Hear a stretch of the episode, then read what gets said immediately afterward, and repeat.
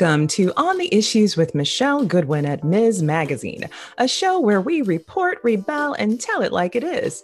On this show, we center your concerns about rebuilding our nation and advancing the promise of equality. Join me as we tackle the most compelling issues of our times. On our show, History Matters. We examine the past as we pivot to the future. On today's show, we plan to meet the new feminist in Congress, and we will. But in the period since our team at Ms. Magazine curated the design and content for today's show, another shoe has dropped in American politics, further challenging our democracy. On January 2nd, 2021, during an hour long conference call, US President Donald Trump pressured the Georgia Secretary of State Brad Raffensperger to overturn the state's election results in the 2020 presidential election, claiming miscounts, fraud, broken machines, and more. Take a listen. Fellas, I need 11,000 votes. Give me a break.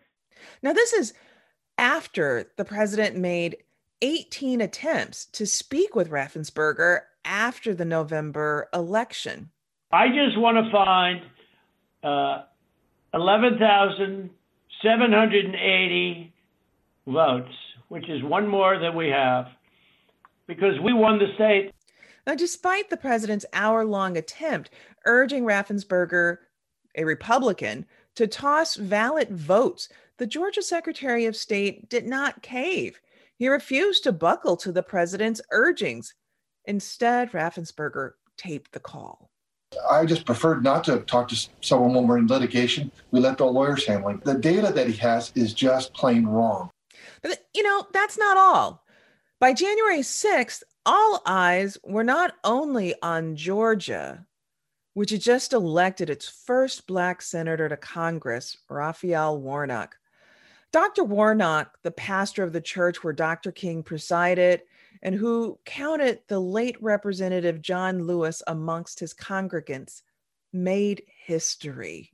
The 82 year old hands that used to pick somebody else's cotton went to the polls and picked her youngest son to be a United States Senator. As well, Georgia also elected one of the youngest persons to ever serve the Senate. Jon Ossoff. Ossoff is also Jewish, and this has significance in Georgia. Udi Ofer, the Deputy National Political Director and Director of the ACLU's Justice Division, tweeted this out. He stated, So much symbolism in both Warnock's election and Ossoff's election as the first Jewish senator from Georgia, the same state that in 1915 lynched Leo Frank. Frank was heavily involved in Jewish life in Georgia, and he was murdered by an anti Semitic mob. That's what Udi Ofer had to, to say. But what Ofer is relating to was the mob also of pro Trump insurrectionists that stormed the nation's capital, brandishing Confederate flags, anti Semitic sweatshirts and hats, hats emblazoned with the word Trump or Make America Great Again. There was violence and total chaos. At one point, chilling audio, we hear officers being penned in and one being crushed.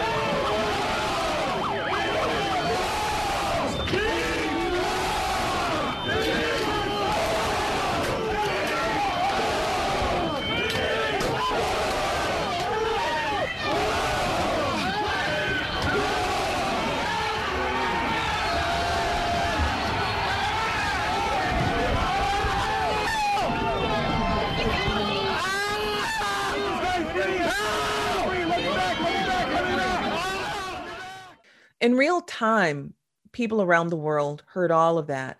Americans watched as the president urged an eager and hyped up crowd that they have to be strong just before the riot. Take a listen. We're going to walk down to the Capitol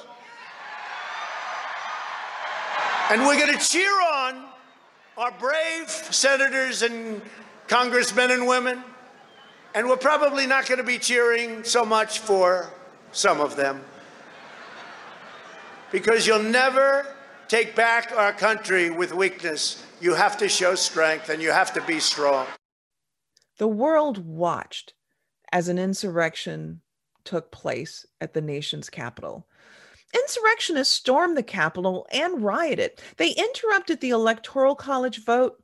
One woman, Elizabeth, we don't know her last name. Some of folks in Twitter may have tracked her down, but she said that she was from Tennessee, is what she told a reporter, and that she was there to participate in the revolution. Ma'am, what, what happened to you? I got maced. You got maced? By the police. And what happened? You were trying to go inside the yeah, Capitol? I, I made it like a foot inside and they pushed me out and they maced me. What's your What's your name? Where are you from? My name is Elizabeth. I'm from Knoxville, Tennessee. And why did you want to go in? We're storming the Capitol. It's a revolution. Thank you. Another woman, Texas real estate broker Jenna Ryan, posed next to a smashed window, broken out window at the Capitol and tweeted, We just stormed the Capitol. It was one of the best days of my life. She told the New York Post, This is a prelude to going to war. She flew to Washington, D.C. on a private jet. On live stream, she said, God wanted us here today. Trump is my president. Jenna Ryan is right. Donald Trump is not only her president, he's the president of the United States. And this has many people around the world worried, and people throughout the United States.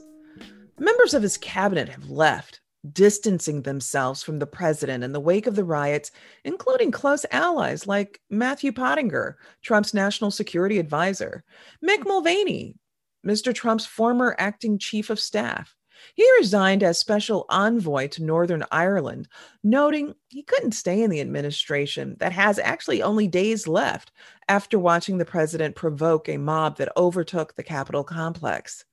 Secretary of Education Betsy DeVos, a billionaire Republican donor, wrote in her resignation letter There is no mistaking the impact your rhetoric had on the situation, and it is the inflection point for me, she wrote.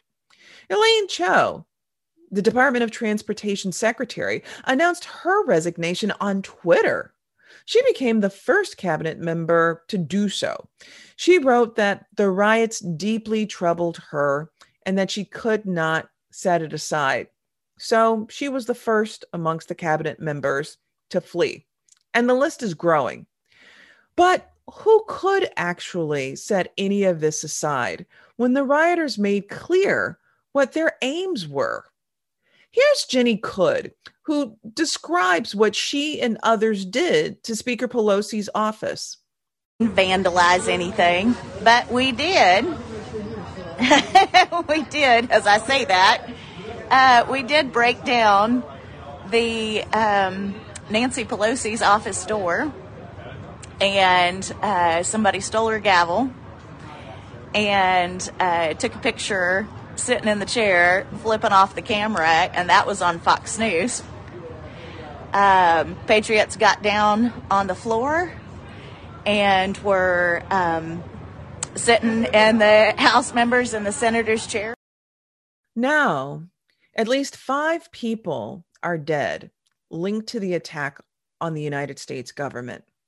The first person to die, a woman who was shot in the abdomen and later died as a result of this insurrection.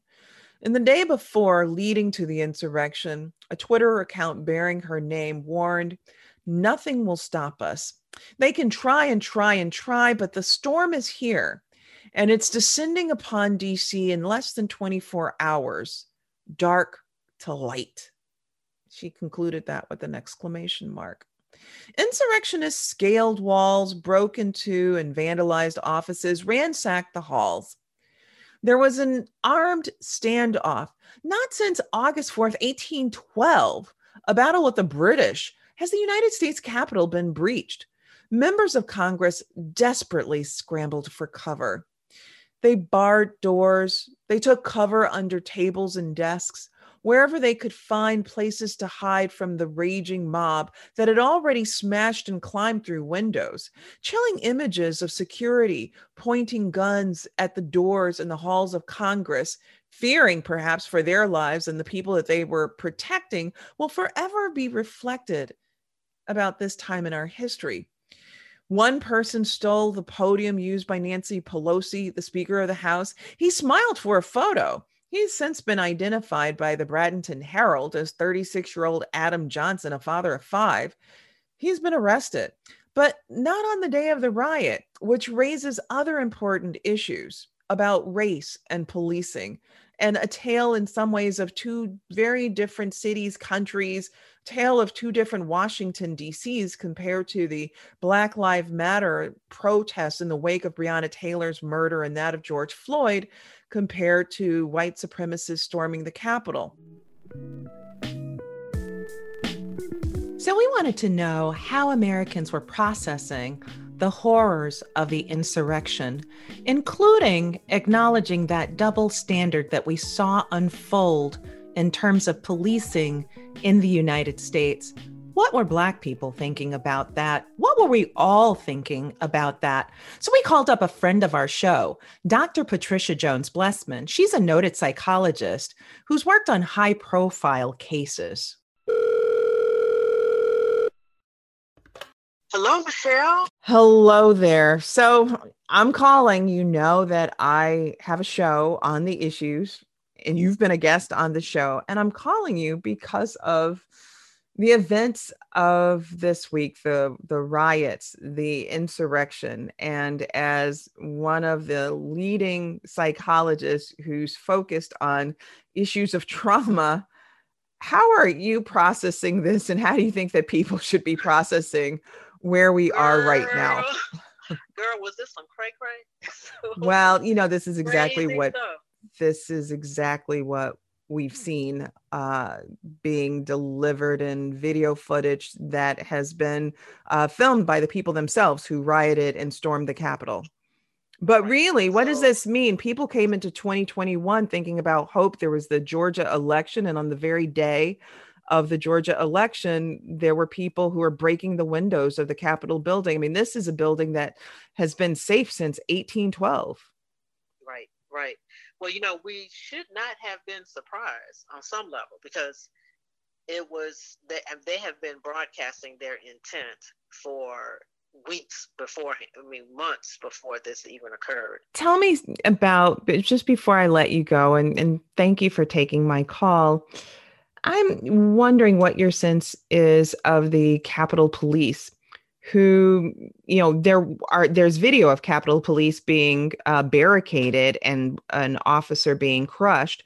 And then there's also footage of officers taking selfies uh, opening up the barricades um, and not resisting not arresting the people who came through. From a perspective thinking about race and what that means in terms of mental health how do you think that black people are processing that? Well you know, I know that it's it is difficult and challenging because I I know some. Uh, I have a lot of friends who are activists, frontline activists around social justice, and in fact, um, who had been uh, in DC.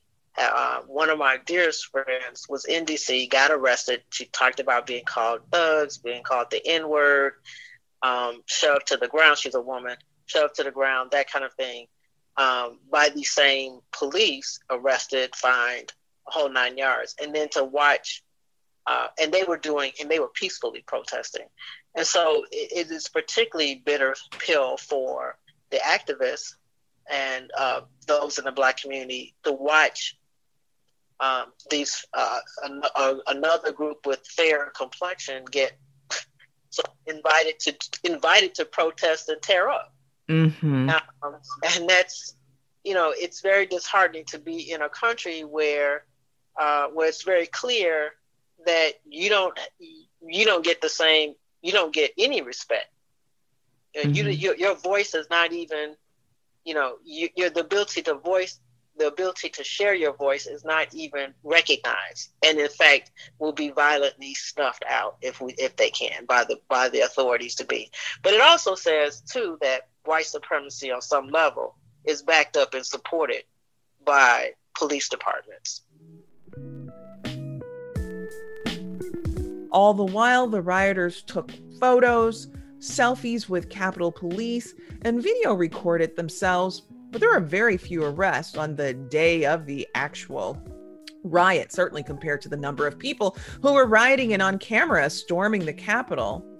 So, why were they at the Capitol? Who were they? A lawyer amongst the group, Paul Davis, a former associate general counsel and director of human resources at Goosehead Insurance, he's since been fired, explained in a video why he participated. The fact that they will not let us inspect any of the ballots or the machines should tell you something. And we're all trying to get into the Capitol to stop this, and this is what's happening. So, what does this insurrection mean for the United States? Will there be an impeachment? What message will it send? Here's what Jennifer Steinhauer, a New York Times journalist, shared with me on this point. She spent more than 25 years covering Congress and is the author of the book, The First, The Inside Story of the Women Reshaping Congress. Really happy to have her on the show today given the events that unfolded on January the 6th, what many are calling not only mob rioting at the nation's capital, but direct actions of sedition and insurrection and attempted coup. What are your thoughts about that? Well, um, for me as a reporter who's been covering Washington since 2010, um, I started covering Congress right when the Tea Party wave was going on. And the first class um, that kind of was a result of that were the Republicans, the 87 freshmen who took over the House, uh, who helped Republicans take over the House in 2011. And that was, you know, a very, as I said, that was a result of the Tea Party movement. Excuse me. And since that time period, um, we have seen the populist um, and quite frankly, uh, nationalist and and and more racist elements of the party um, and, and, its, and instincts and its base grow and become uh, more vocal, and the party moved from sort of this sort of Tea Party fiscal movement in morphing into eventually what would become Trumpism. And so while I was, as someone who's covered the Capitol, shocked to see it desecrated like that, and it's a place that's extremely secure, that as a reporter, I've been detained for having an expired press pass, you know, for an hour. I was amazed to see that security breach. I'm still baffled as to how it happened, but I'm not surprised by um, by the supporters of President Trump, who he basically egged on to do that. I wasn't, I was shocked at the outcome. I wasn't surprised by the provocation and I wasn't surprised by their move to do so. So let's unpack that a little bit with the first part that you speak to, which is that you've been detained. We know in 2017, there were more than 40 individuals with disabilities that were arrested and even dragged out of the very buildings that were being photographed yesterday. And those were individuals who were at the nation's capital advocating peacefully for greater expansion of Medicaid and health services for individuals with disabilities. And yet they were uh, forcefully removed. And yesterday, uh, we didn't see that. So tell us about why you think that was. What's behind that? I mean, it's, I'm telling you in honesty that it's so hard for me to fathom because, as I said, I walk into the Capitol every day for years, um, and I still go there quite frequently.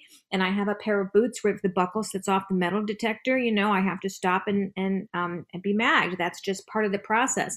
If you look at the video, what you see is that the Capitol Police were clearly overwhelmed. Um, you see long videos of them uh, arguing with protesters, with these people who were starting to take off their jackets and push through the barricades. They were not But you know what's interesting to me is they were not in riot gear. They had no backup, which suggests lack of planning. And they certainly didn't use any of the non lethal force that they've used on, for example, Black Lives Matter protesters, not the Capitol Police, but other law enforcement officials.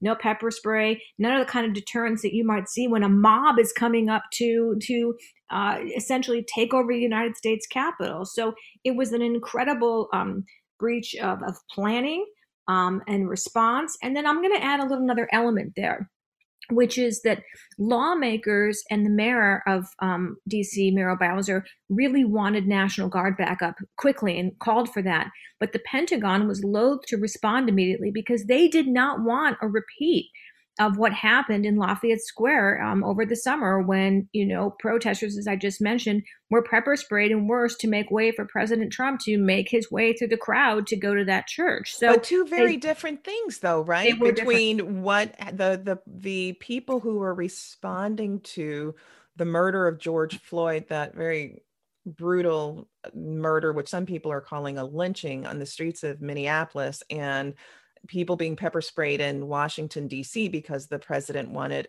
a photo opportunity. Um, versus what it was that we saw yesterday. What do you see as the difference there, or are they are those rationales alike? Do they both hold up? Well, that rationale holds up in the sense that there was um, so much criticism, and I do believe um, members of the military, uh, particularly General Martin Milley, were very chastened by that.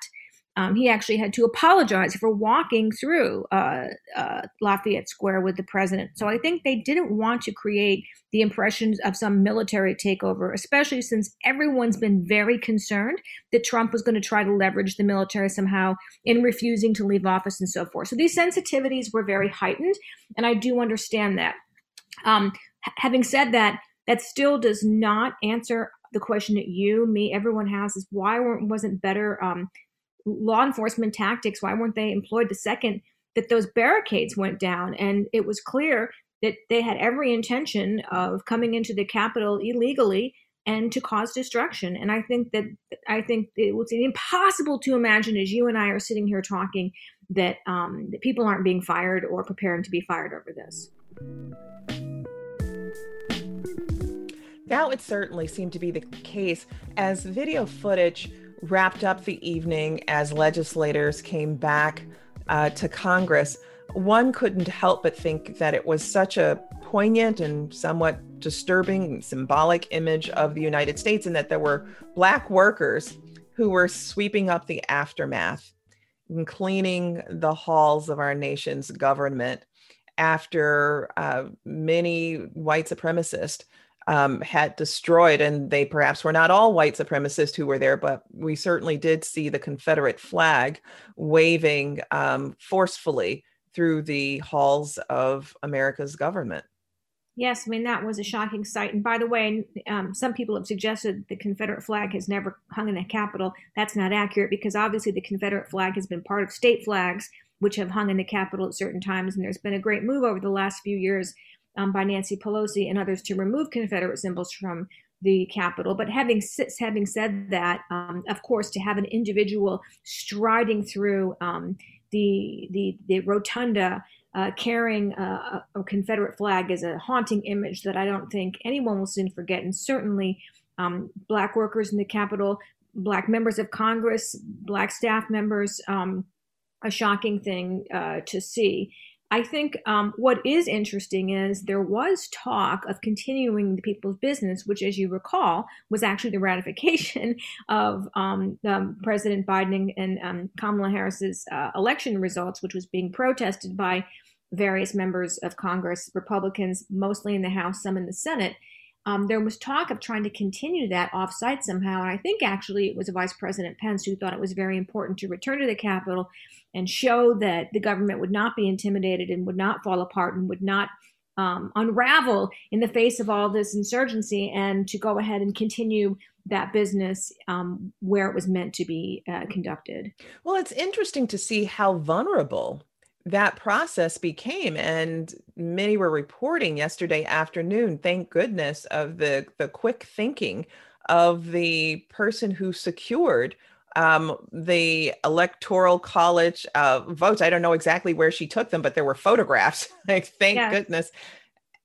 Into to a secure location and those are the kind of old fashioned wooden boxes um, which to me when i saw those images as well um, and, and the fact that women were carrying them somehow evoked this whole sort of historical significance of that moment in the context of congress the role of women in congress and so forth and just the fact that they were these old fashioned they almost look like sewing boxes it really They just do. reminds you of both um, the historic nature of that building that institution its role obviously in our government um, the the the um, the actual material culture of that building. There was even like little dial-up phones in the elevator still, and yet conflicting with this, um, in some ways, historically resonant but completely contemporary uh, political shameful movement that had occurred all around it. It was it was really a striking image. I agree. With the chaos, violence, insurrection, and riots at the nation's capital, it would be easy to lose sight of the landmark Georgia election, which will also shift power to the Democrats. What will that mean with Kamala Harris as a tiebreaker? It would be easy to lose sight of the rise of women in political power, which is exactly what this episode was intended to be about. And we're getting to that right now. In other words, the trauma associated with the president's efforts to undermine the 2020 election results, including he and his followers filing five dozen lawsuits, nearly each one of which he lost. The horror of the riots and the fragility of the American democracy really has created this sense of being at rock bottom. However, this past election has been an important one for women and for our nation. For example, the Nevada Independent noted two years after Nevada made history as the first U.S. state to have women compose a majority of its state legislature, lawmakers will return to Carson City in 2021 with nearly 60% of the seats filled by women legislators, by far the largest percentage of any state house in the country. But take a look at Minnesota. Minnesota saw a record number of women elected to its legislature, 72 to be exact, bringing the percentage of women in the legislature in that state to 35%. Now, I know what some of you are thinking, but that's not 50%. I agree with you. Every state must do better. But let's be clear there's never been in Minnesota 35% of that state's legislature being women. The women in the US Congress are also making historic gains. The 117th Congress will have a record number of women. In 2018, the US elected a record 127 women to the House and Senate, including 48 women of color. Now, the majority of those women were occupying seats in the House, not in the Senate. But seats in the House make a difference too. Just think about it. Speaker Pelosi has called for the second impeachment of Donald Trump. That takes place in the House. This year, the U.S. has elected at least 116 women to the House and 25 in the Senate. This month, there were 51 women of color sworn in to fill congressional seats. I'm wondering what Shirley Chisholm would be thinking about that, and Fannie Lou Hamer, too. Women will make up at least 27% of the House and 24% of the Senate. Now, that's still only roughly a quarter of Congress when women represent 51% of the total US population. And the World Economic Forum reminds us that the US is nowhere near its peer nations in terms of women's representation in power in federal office. I get that. And all across this country, much better advocacy and work to get women elected should take place. But that said, women are filling seats in state legislature, in Congress, on school boards in record numbers. And it made a tremendous difference in this election, too, including in states like Georgia, in Wisconsin, and Arizona, all over the nation. They made a difference in this particular election. Now, that said, one point that's being raised is that This doesn't mean that women, especially white women, didn't vote for Donald Trump in both 2016 and 2020 depending upon the exit polls you look at, upward of 47% to over 50% of white women voted for Donald Trump in 2020. And that's a point of concern that many people have. And we'll get to that in this episode and episodes to come. But on a broader note, what do these gains in Congress represent for our nation, for women, for boys and girls. What transformative can happen with more women in power? What does it mean for our nation? And so, helping me to sort out some of these issues, I'm joined again by Jennifer Steinhauer and also by Carolyn Bourdeaux. She is a representative of the U.S. House representing Georgia's 7th Congressional District. Teresa Leger Fernandez. She is a representative of the U.S. House representing New Mexico's 3rd Congressional District. So happy to have her on the show, as well as Marie Newman. She is a representative of the U.S. House representing Illinois' 3rd Congressional District. And they have a lot to say about these issues. And so I'm going to turn back to Jennifer Steinhauer to give a sense about why exactly it is that she wrote her book, The First the inside story of the women reshaping Congress? I uh, was motivated to write a book about the women in Congress after all my years of covering Congress and to understand this historic class um, that came in in 2019 after the 2018 midterms, full of the firsts, um, the women, uh, the two uh, first Muslim women, the, the, the two first um, uh, Native American women, many people who um, were the first woman um, or the first person of color to hold their seat. I think of Lauren Underwood. I like to bring her up a lot. She's from the Chicago suburbs. She ran in 2018 in a very crowded Democratic primary, not the pick of the party, prevailed, went on to unseat a Republican. First woman, youngest person, first person of color to represent that district, which, by the way, she grew up in, in Naperville, Illinois. So there were just so many firsts, and it was great to learn um, what motivated them to run and how they became uh, and what they did with you know their first term in office. And so that was your motivation for engaging in this space. And what's the result? You know what's what's your thought? You know do you think that women will make a difference sitting in congress more women? Um, well my kind of conclusion was twofold. One is that you know party definitely trumps gender. Um, women like men largely vote with their party um, there's not sort of the female coalition, if you will, that there was in the 1970s when Republican and Democratic women worked together on a lot of issues, including the attempt to pass the um, Equal Rights Amendment, uh, which, as you know, was successful in Congress and then ultimately not ratified. I don't know if any of your listeners have watched Mrs. America and the story of Phyllis Schlafly's successful attempts to, to kill that. But it's really kind of a fabulous, um, a fabulous series. I definitely recommend it. But they didn't have any power. You know, in the 70s, they had no gavels. They weren't on any good committees. They worked more across party lines. That changed in the 80s with the Gingrich Revolution. And as the, all Republicans became more conservative and uh, the number of Democratic women really exponentially uh, outpaced them.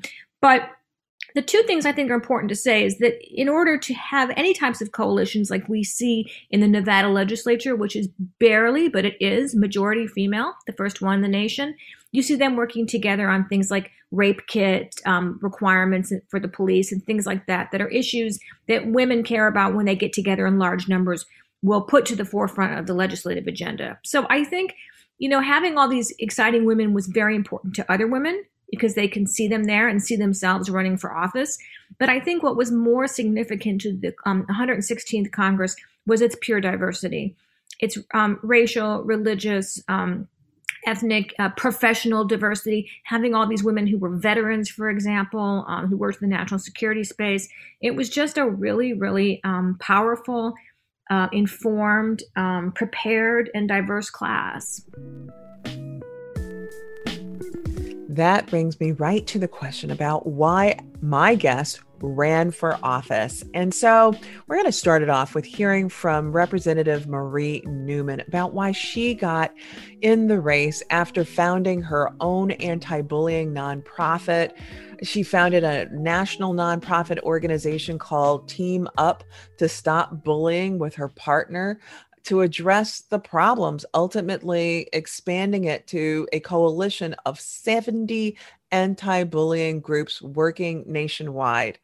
So, why did she run for office? You're going to find out now, along with finding out about why some of the other guests on the show also decided to put their hat in.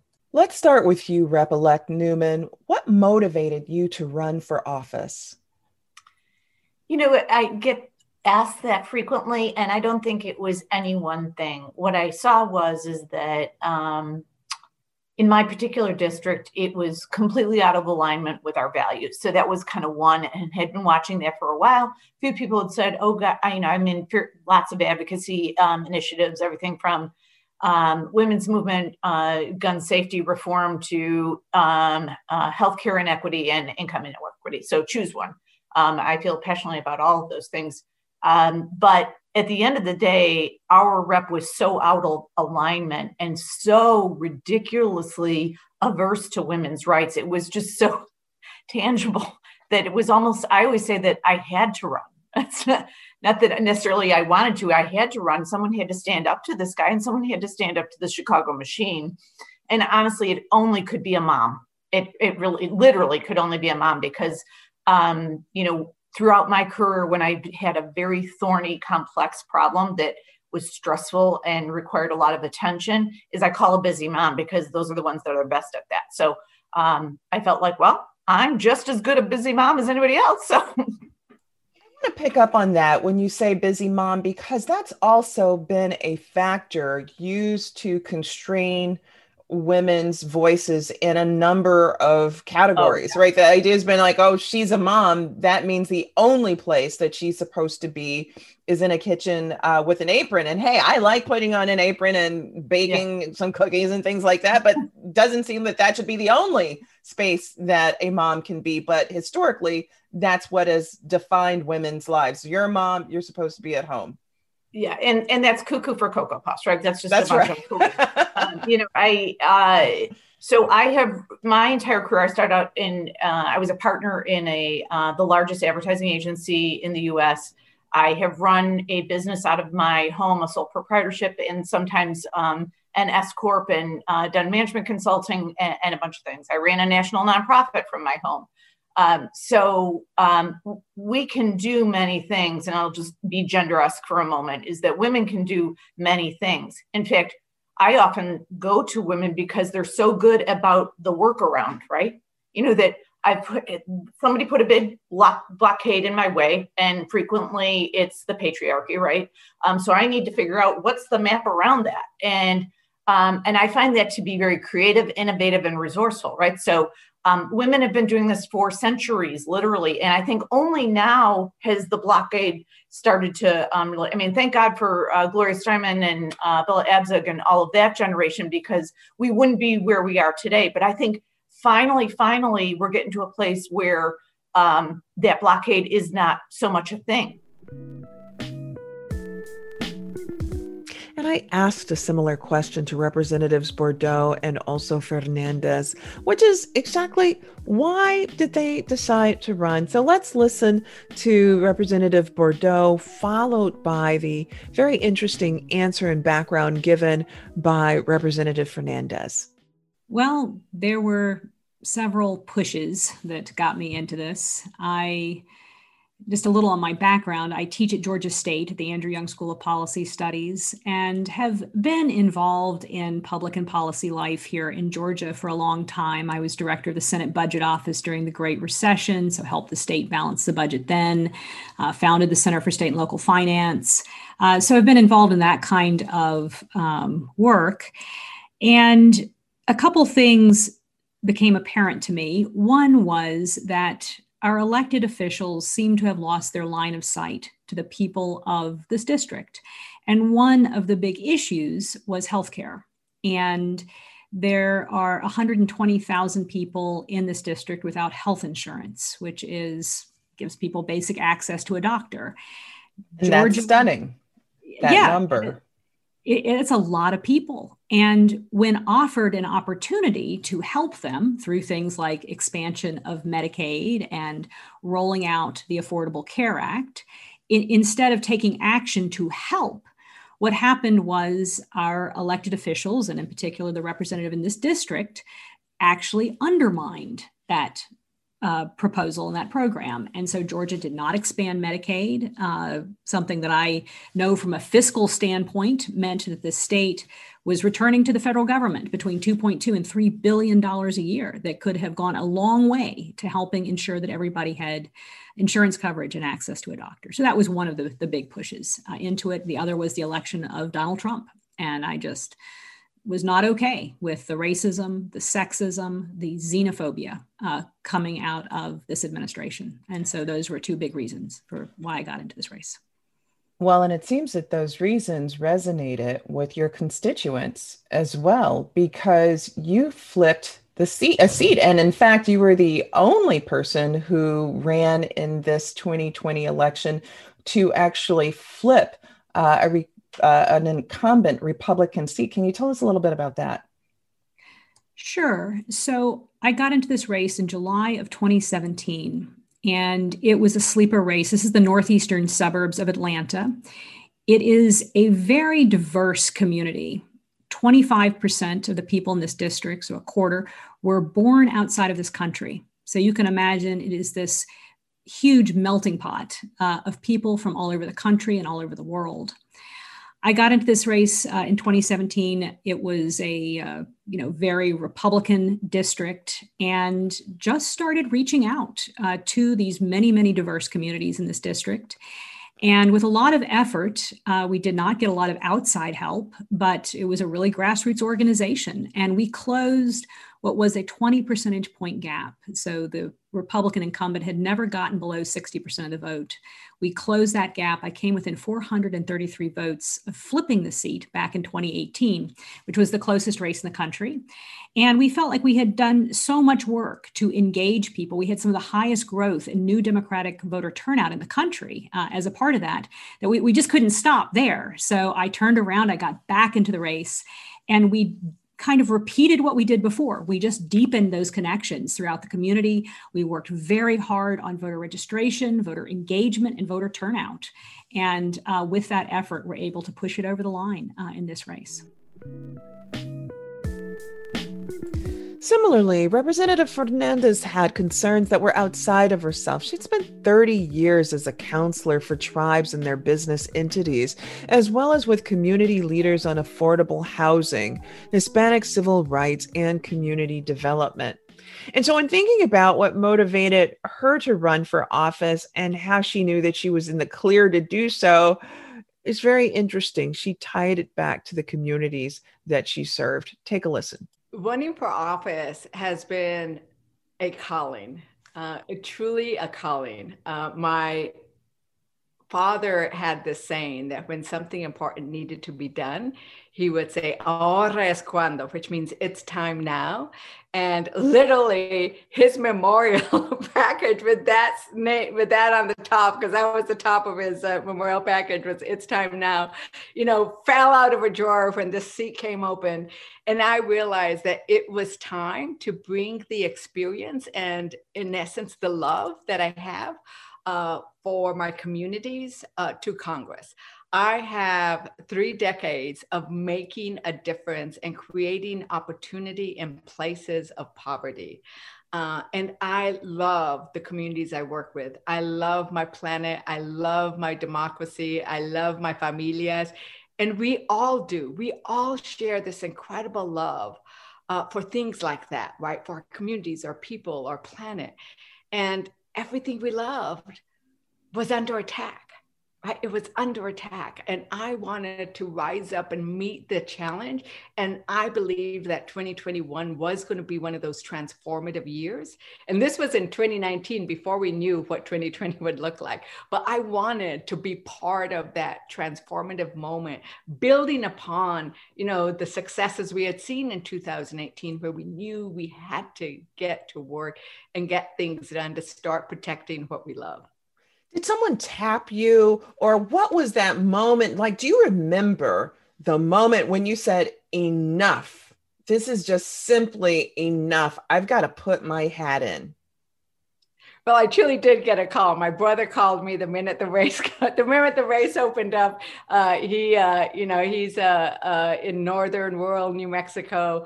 Uh, ben Ray Lujan called him. He said, "Of course, I'm going to support you for the Senate." He put the phone down. He picked it up and called me. You know, environmentalists, progressives. You know, they started calling because there was not a progressive voice of the community running. But I made that decision really quickly. I spoke to, uh, I work with tribal leaders, Native American communities, and I spoke with several that I work with, and they asked me to get really quiet and to listen to my heart. And they said, What does your heart tell you? And literally, we all started crying together because my heart told me I needed to do it, knowing that it's not an easy thing to do. It's and not easy. Mm, yeah. And knowing I would be leaving them, these are people I've worked with for decades, and they, you know, they gave me many blessings, many words of wisdom, and they literally also had tears in their eyes as they were telling me, You must do this. You will do more for us there. And I just knew it was the right thing. And so it was real sense of I must do this. Like I said, the first I've been able to do wonderful things in my life. Uh, I'm very fortunate. I've had many, many um, successes and blessings and all of that, but this was the one that was a calling. So tell our audience then about some of that journey that led you to this point. And I say that because often it's been discounted that important work of working with communities, of helping people in poverty, of lifting them out of conditions. And it's interesting because that should be the point, right? It should be transformative leadership that we're talking about. But often when you think about whether it is uh, running and becoming a member of Congress, taking a seat on the court, often it is not that, you know, those kinds of experiences and qualifications that are deemed those that are most elite and yet I can't help but think when you've transformed lives, the very bottom up, that that is the work that's important. I think it absolutely is because I am bringing to Congress perspectives of what it's like in the trenches. What are the obstacles that we run into when we try to put broadband into communities that don't have it, like the year before the pandemic hits, and then when the pandemic hits and they didn't get it, right? And so now their lives are at risk, they can't go to school. You know, I have helped build rural health clinics. I have helped take lots of money. One of the things I know is finance, but the finance I do, sorry. Uh, one of the things I know is finance, but the finance I do is taking money into underrepresented, underserved communities to build health clinics, to build schools, to build businesses. Because if we don't have businesses in those communities, we also don't have jobs right? And so everything is connected. And I've spent 30 years doing that. I've spent 30 years embracing cultural diversity. My parents were bilingual education pioneers. They wrote the law by which Navajo, Apache, Tewa, Towa, Keres, uh, uh, Zuni, and Spanish are required to be taught in our schools. And uh, because of the law that they wrote, they were these pioneers. They believed in service. So I grew up just thinking that that's what you do, right? It's just natural. But also realizing that there is this strength of diversity, but a strength in knowing your identity and being proud of it and uh, using that as your source of strength at the same time that you kind of take complete joy in another community's identity, right? So I'm Latina, I work with Native Americans. It's like, I love going to their feast days. I am not, you know, it's like, wow, that's their feast day. I love it. Let's go eat. Breaking you know, bread I, is an amazing thing, isn't it? Right? Yeah. When you can just sit together, be together, stand together, however you're coming together, right? Mm-hmm. And whether it's with hands or fork and spoon, and be able to come together in community, it's a powerful thing. Yeah, or on the streets. I mean, whatever yes. it is that it takes to get you there. You know, I I'm a big believer in democracy. A lot of my work has been about uh, increasing access to democracy. Uh, I what does that look like in your community? Increasing access to democracy what it looks like was uh, I sat on the board. The, I was vice chair of the Mexican American Legal Defense and Education Fund, MALDEF, the you know uh, the the Latino NAACP, right? And it looks like like fighting around redistricting to make sure that our communities' voices are not broken up. And so I, I, I learned that on the national level, and then I took it back to New Mexico, and I found both of the last two decennial redistricting cases in the court want them in the Supreme Court uh, to say, you are not breaking up. In this instance, it was like, as an example, they wanted to break up these Native American communities so they could create a uranium belt. So they would not have uh, opposition. The Republicans would not have opposition to new uranium mining, which had devastated these communities. That's what it looks like. What it looks like is when the clerks are refusing to per early uh, ballots, early uh, voting voting sites on rural uh, Native American or rural neighborhoods, it says going to the Speaker of the House and say, I can sue you and you know I'll win a Voting Rights Act claim, but let's not do that. Let's legislate it. And so in New Mexico, we legislated that you must per early voting site. So everybody has equal access to the ballot. What it looks like is, you know, we have this amazing bill that has been introduced, HR 1, the For the People Act. I call it the Protect Our Democracy, Protect What We Love, Protect Our Fair Elections. It means looking at that bill and saying, oh, I can bring lessons from New Mexico about how we did that, and let's put them into this bill and the Democrats saying, great ideas, let's put them into that bill. So that's what it looks like to say people should not have to wait 10 hours to vote. They are democracy heroes when they are waiting 10 hours, but that is not democracy, that is suppression. And so let's put something in the bill that says that is a violation and that will not be tolerated. So, one of the things that I learned from my guests is that it's not enough to just run for office, although that's really important. And the work that they were doing before they ran for office was transformative in their communities and also nationally. But remember what we heard from Jennifer Steinhauer you don't get to be a member of Congress unless you actually unseat somebody. So, being successful in running for office actually matters. It's not enough to just run for office. One must unseat somebody. And one can't help but notice that the majority of the women who have taken seats in Congress this year are women who ran on Democratic tickets. Now, there were Republican women who also were seated in this Congress, but compared to the Democrats, um, they're really quite in the minority. But it doesn't mean that the women all win on their first go around. And so that's really important to think about as we hear about Carolyn Bourdeaux's story, because although she unseated a, an incumbent Republican, she had to do it on her second try. Here's what she had to say. So, what's your message to those who might say, I, I, it's a good idea, but I'm not sure that I would be successful? I don't know if it's worth all of that effort. And at the end of the day, it come down to a few hundred votes, and I'm not on the winning side of that. Do you have a message for people who are thinking about that? Do you have a message for women who might be in a position thinking about that? Well, one of the mottos of the campaign was persistence and consistence. Be consistent and persistent persistently turn that around a little bit. And um, it, it, it is very, very important. Uh, you have to recognize there's a lot to learn when you first try a political campaign. Um, but also, if you're in a district like this, uh, where Democrats really just didn't compete uh, before that 2018 that? cycle. And, and that made a huge difference that we actually were knocking the doors and talking to people who've never been talked to before by a Democratic candidate. So, do you think that that was the reason why uh, Democrats in that area had not been successful because there wasn't a grassroots type of campaign? There just wasn't support for it. But with the election of, of Trump, you had this huge energy uh, pouring into, you know, people were just not going to take it anymore. And I think uh, we were all of us willing to take more risks too, all of a sudden, that we realized we had to take these kind of risks. We had to try. Uh, we could not let the country go down this way.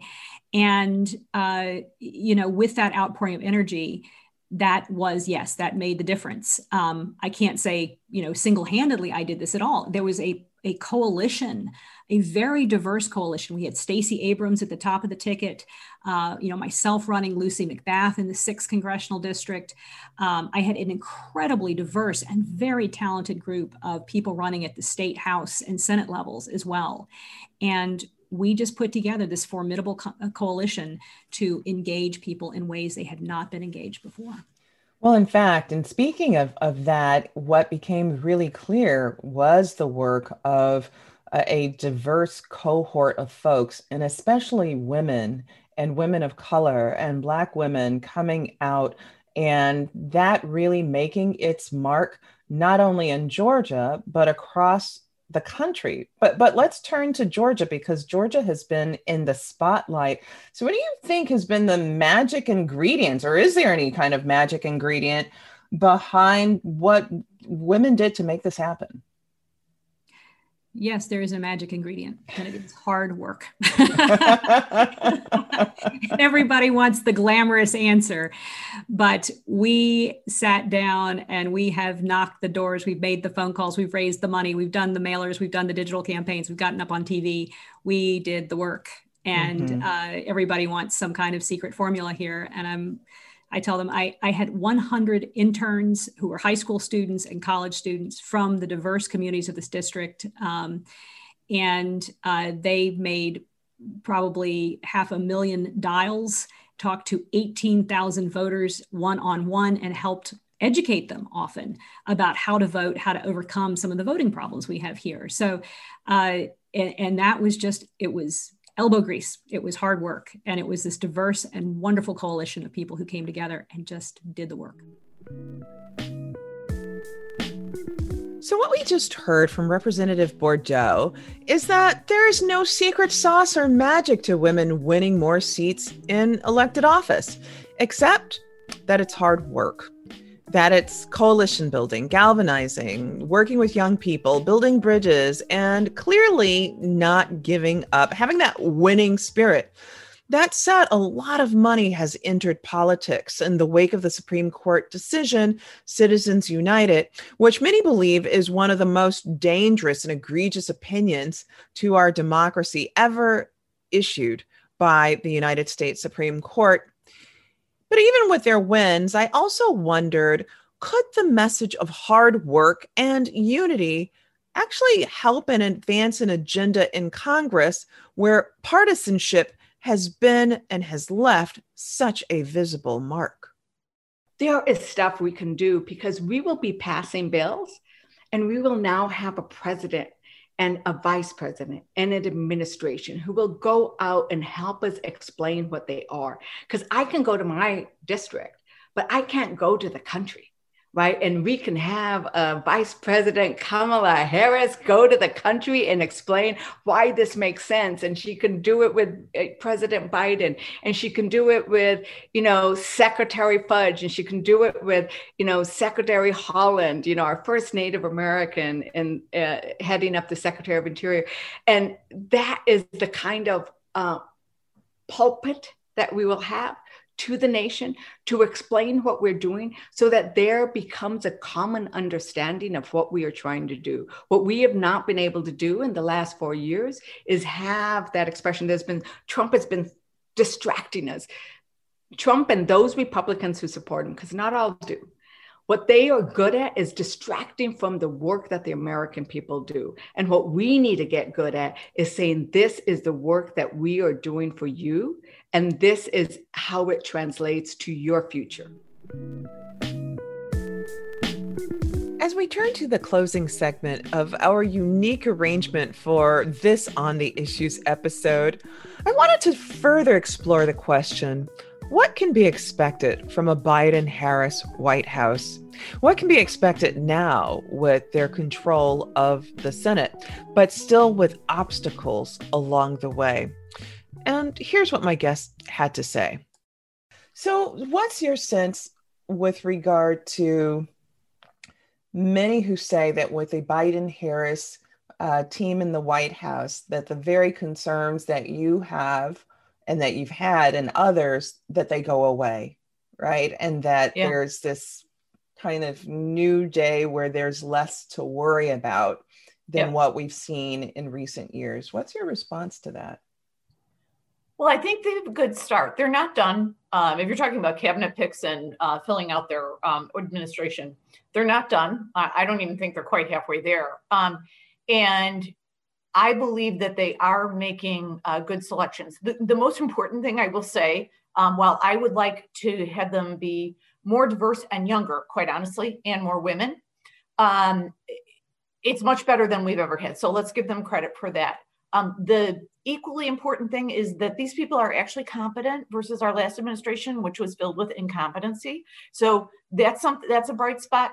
But we just have to hold their feet to the fire, right? Is that uh, um, Vice President elect uh, Harrison and uh, President elect Biden um, are listening and we have open ears. So let's let's use that and make sure that we continue to keep their feet to the fire and keep them accountable to uh, what they've said. And um, you know, I just had an interview yesterday where someone asked me about um, AG picks because they're being deliberative, and I have no issue with that. You keep thinking about it, and that gives us more time to wear them down, right?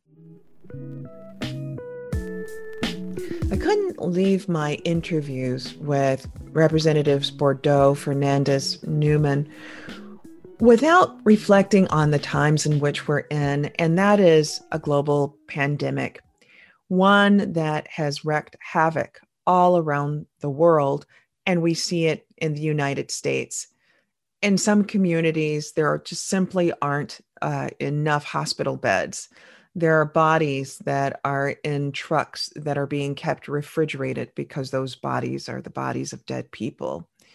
In some communities, there just simply isn't the sophisticated medical devices and technologies that will help to keep people alive while they struggle through COVID to do the things that we take for granted, such as breathing. And of course, there's been a disproportionate toll in how COVID has affected communities in the United States. Clearly, if there are Native American reservations where the plumbing hasn't reached the houses, then that's going to be difficult addressing COVID. So, those are some of the issues that I end up taking up with Representative Bourdeaux. And so, before we close out the show and we talk about silver linings after a time that's been so complicated, let's hear what that conversation was like. And then we're going to turn to silver linings.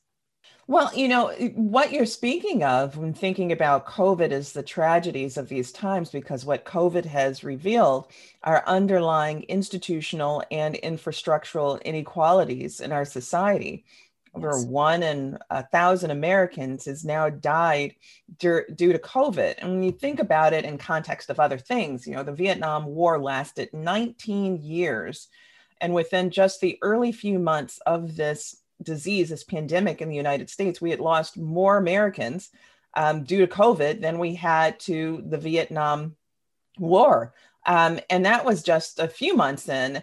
You know, it makes me think that if some terrorist organization uh, claimed that they had killed in the United States, landed in the United States and killed one in a thousand Americans, you'd see every kind of uh, action, appropriations taking place from Congress to battle it all out. How come we're not seeing it with regard to COVID, at least in terms of financial appropriations?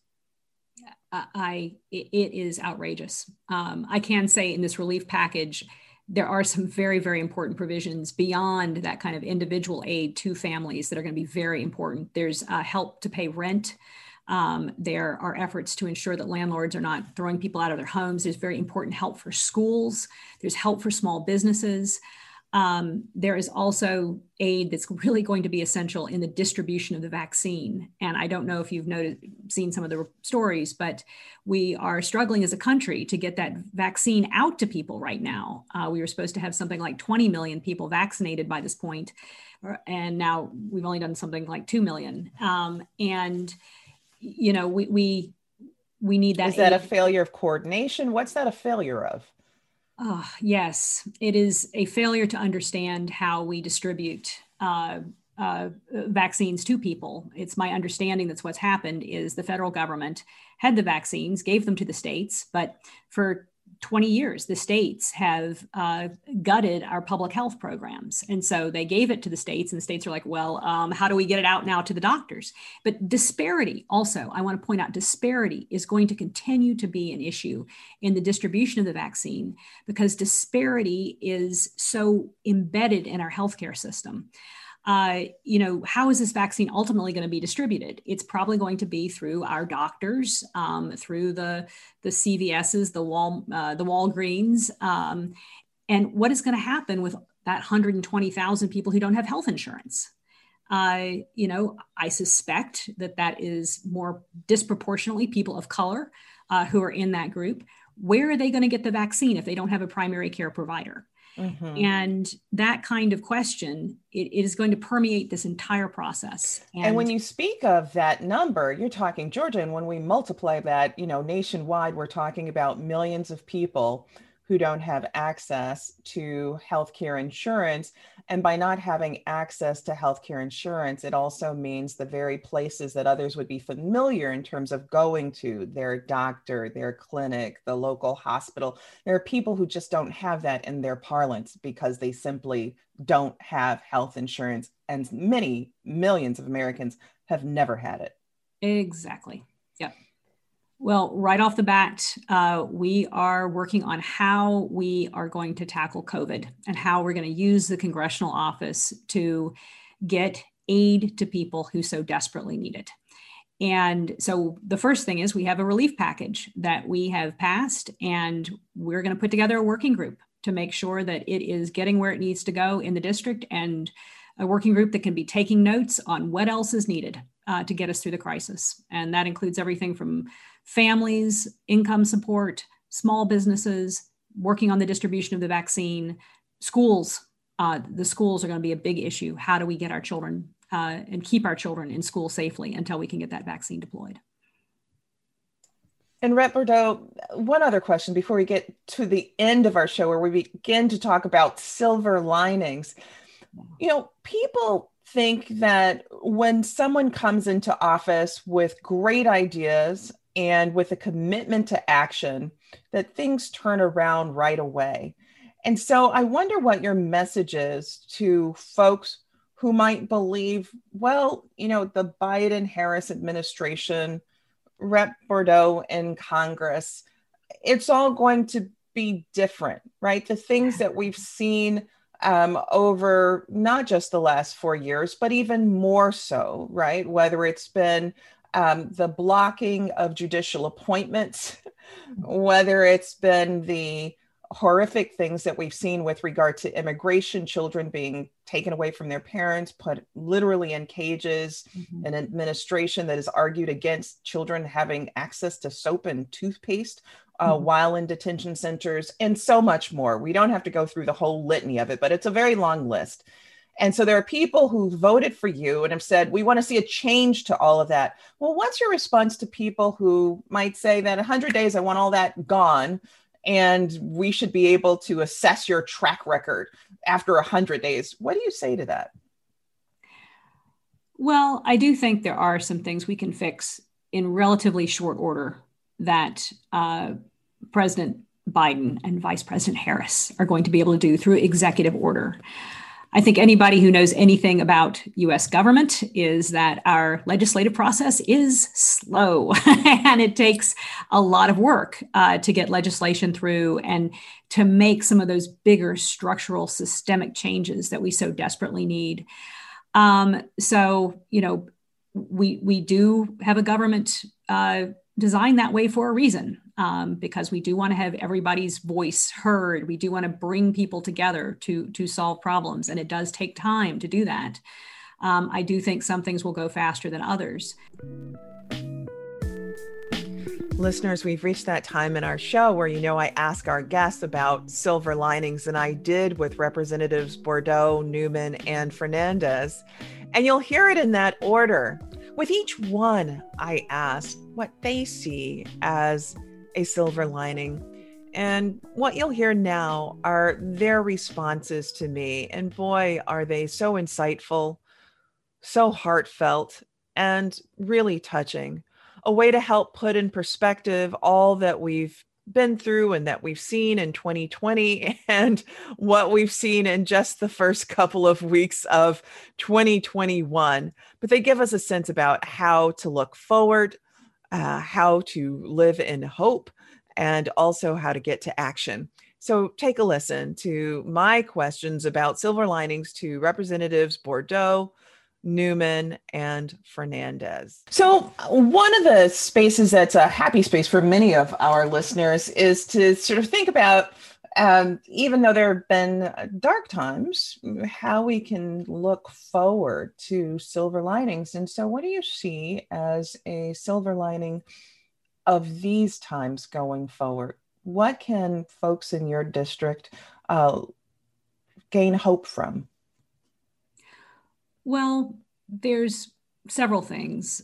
One, I would go back to the Black Lives Matter protests. And when I talk about that issue with people in the district, I, I, want everybody to go back to this touchstone of something very phenomenal that happened during those, the, those protests. What happened in the seventh district was that every little city had multiple protests. And these were organized by young people, people in high school, college, who would post on Instagram and Twitter, let's just meet in the city center.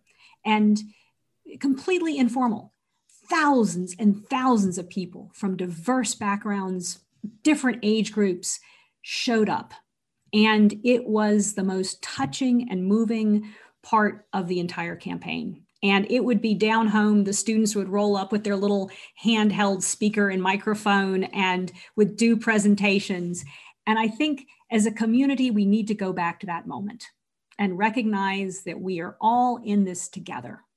And we all want that opportunity for ourselves for our children and access to the american dream and we want to do that as a diverse and inclusive community to get there so let's close out. One of the things that I ask my guests on each show is, you know, given the times that we can be in at any moment, they can seem dark, uh, foreboding, and very difficult to overcome. Yeah. But I'm wondering what you see as the silver lining going forward. So, uh, so it's funny if if I um, hover above society and think about society right now, is that we learn two super important things. Is this a experiment of a blend of a democracy and a republic works? It worked through the toughest of times. This model is incredibly strong. It worked through its worst threat in its 240 plus year plus history, right? So it works. Second thing is, is that science always wins always wins every darn time, right? Even when it is comes up against the greatest opposition. So with that, I feel wind beneath my wings, um, and we're going to get a lot done. Final question, and thank you so much for being with me today. Silver linings. What do you see coming out of what many people have described as the darkest time, 2020, in perhaps the last century? what do you see as a silver lining coming out of 2020 and going forward into 2021? I really hope it is this determination to actually act. That we it's the idea that we are in historic moment and in historic moments you must rise to meet that moment and we must rise to meet this moment and act to address the things we've talked about today. And that is what i hope the silver lining is is that when you are in that deepest despair that you cannot just say ah oh, you have to say no we must change what we have. And so that determination of changing what we have right now and that that is shared by enough people uh, enough people in congress and enough people around that we actually do it. The other silver lining is i know you asked for one but the other silver lining is the idea that we have now seen those who do so much of their work for us right?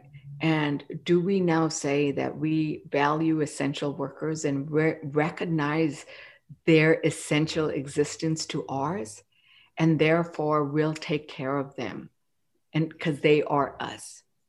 And that is what i hope is another silver lining is that our hearts you know let's work from a place of love from a place inside the heart. Um, you know i ran on an idea that we work from from our hearts and that we can now say we must take care of each other because they are as essential as i am essential Guests and listeners, that's it for today's episode of On the Issues with Michele Goodwin.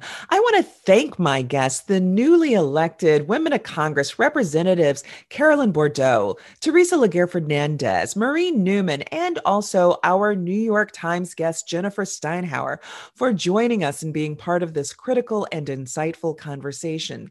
And to our listeners, I thank you for tuning in for the full story. We hope you will join us again for our next episode where we will be reporting, rebelling, and telling it like it is, with special guests tackling issues related to the anniversary of Roe v. Wade. It will be an episode you will not want to miss. And for more information on what we discussed today, head to MsMagazine.com. Now, if you believe, as we do, that women's voices matter, that equality for all persons cannot be delayed, and that rebuilding America, being unbought and unbossed, and reclaiming our time are important, then be sure to visit us at Apple Podcasts. Look for us at MsMagazine.com for new content and special episode updates. Rate and subscribe to On the Issues with Michele Goodwin in Apple Podcasts Podcast, Spotify, iHeartRadio, Google Podcasts, and Stitcher. Let us know what you think of our show and support independent feminist media. This has been your host, Michele Goodwin, reporting, rebelling, and telling it like it is. On the Issues with Michele Goodwin is a Ms. Magazine joint production. Kathy Spillar and Michele Goodwin are our executive producers. Our producers for this episode are Maddie Ponce. Roxy Zoll, and Mariah Lindsay. The creative vision behind our work includes art and design by Brandy Phipps, editing by Will Alvarez and Marsh Allen, digital production assistance and research provided by Oliver Hogg, and music by Chris J. Lee. Stephanie Wilner provides executive assistance.